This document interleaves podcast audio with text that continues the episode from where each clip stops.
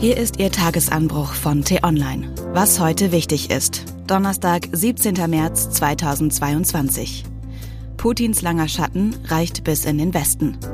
Geschrieben von US-Korrespondent Bastian Brauns, gelesen von Anja Bolle.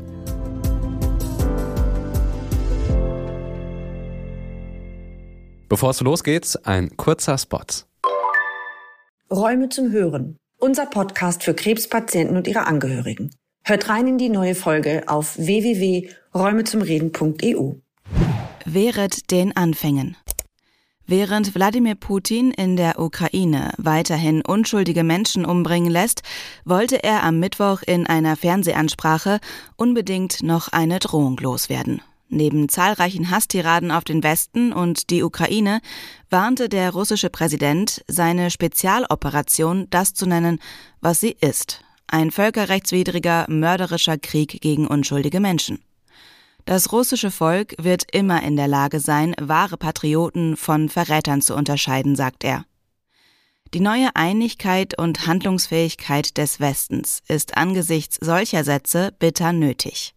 Zum Glück ist sie auch in den notorisch gespaltenen USA zu beobachten. Als der ukrainische Präsident Volodymyr Zelensky fast zeitgleich zu Putins TV-Tirade per Video im US-Kongress sprach, erhoben sich die Mitglieder von Demokraten und Republikanern von ihren Sitzen. Minutenlanger Applaus brandete auf. In seltenster Einstimmigkeit verabschiedete der US-Senat zuvor schon eine Resolution, die Putins Kriegsverbrechen untersuchen soll. Hinzu kommen neue Sanktionen und auch Verhandlungsversuche. All das ist äußerst bemerkenswert. Es darf aber nicht darüber hinwegtäuschen, dass eine Putinisierung des Westens und vor allem der USA weit fortgeschritten ist. Es fielen längst russische Bomben auf ukrainische Städte, als der ehemalige Präsident Donald Trump die Smartheit Putins noch immer bekräftigte.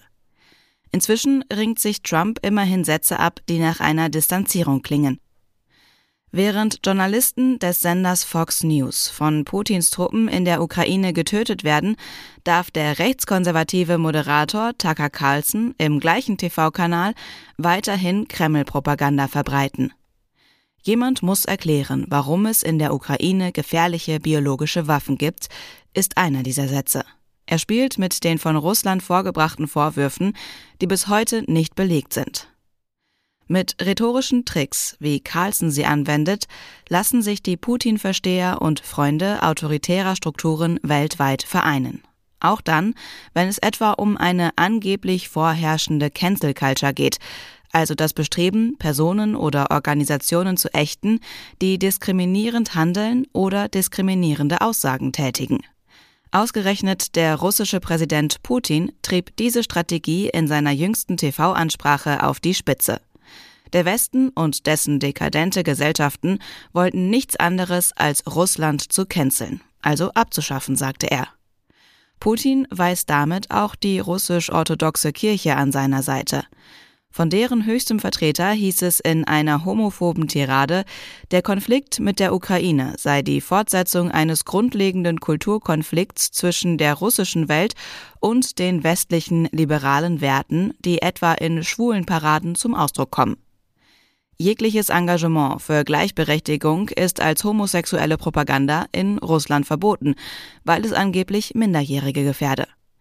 Auch in Florida wurde vor wenigen Tagen ein von Kritikern als Don't Say Gay Bill bezeichnetes Gesetz verabschiedet, das es künftig untersagt, Schülerinnen und Schüler bis zu einem bestimmten Alter über Homosexualität aufzuklären.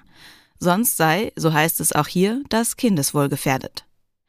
Es gibt derlei gefährliche Entwicklungen im Westen, der gerade auch deshalb so geeint ist, weil er seine gemeinsamen Werte wie Demokratie und Freiheit wiederentdeckt hat. Wehret den Anfängen ist eine bisweilen zur Floskel verkommene Redensart, an die man aber leider oft genug erinnern muss.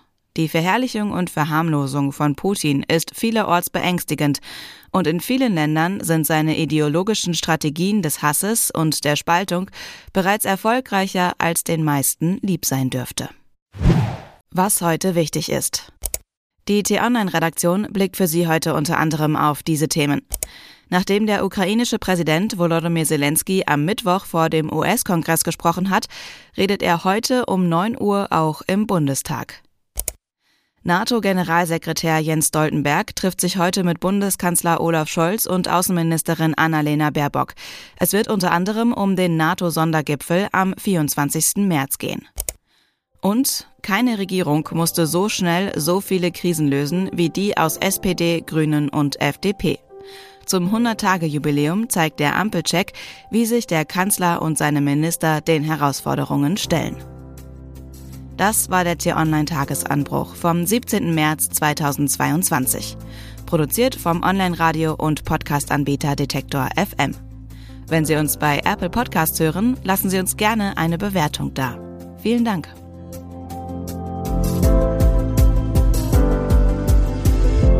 Ich wünsche Ihnen einen frohen Tag.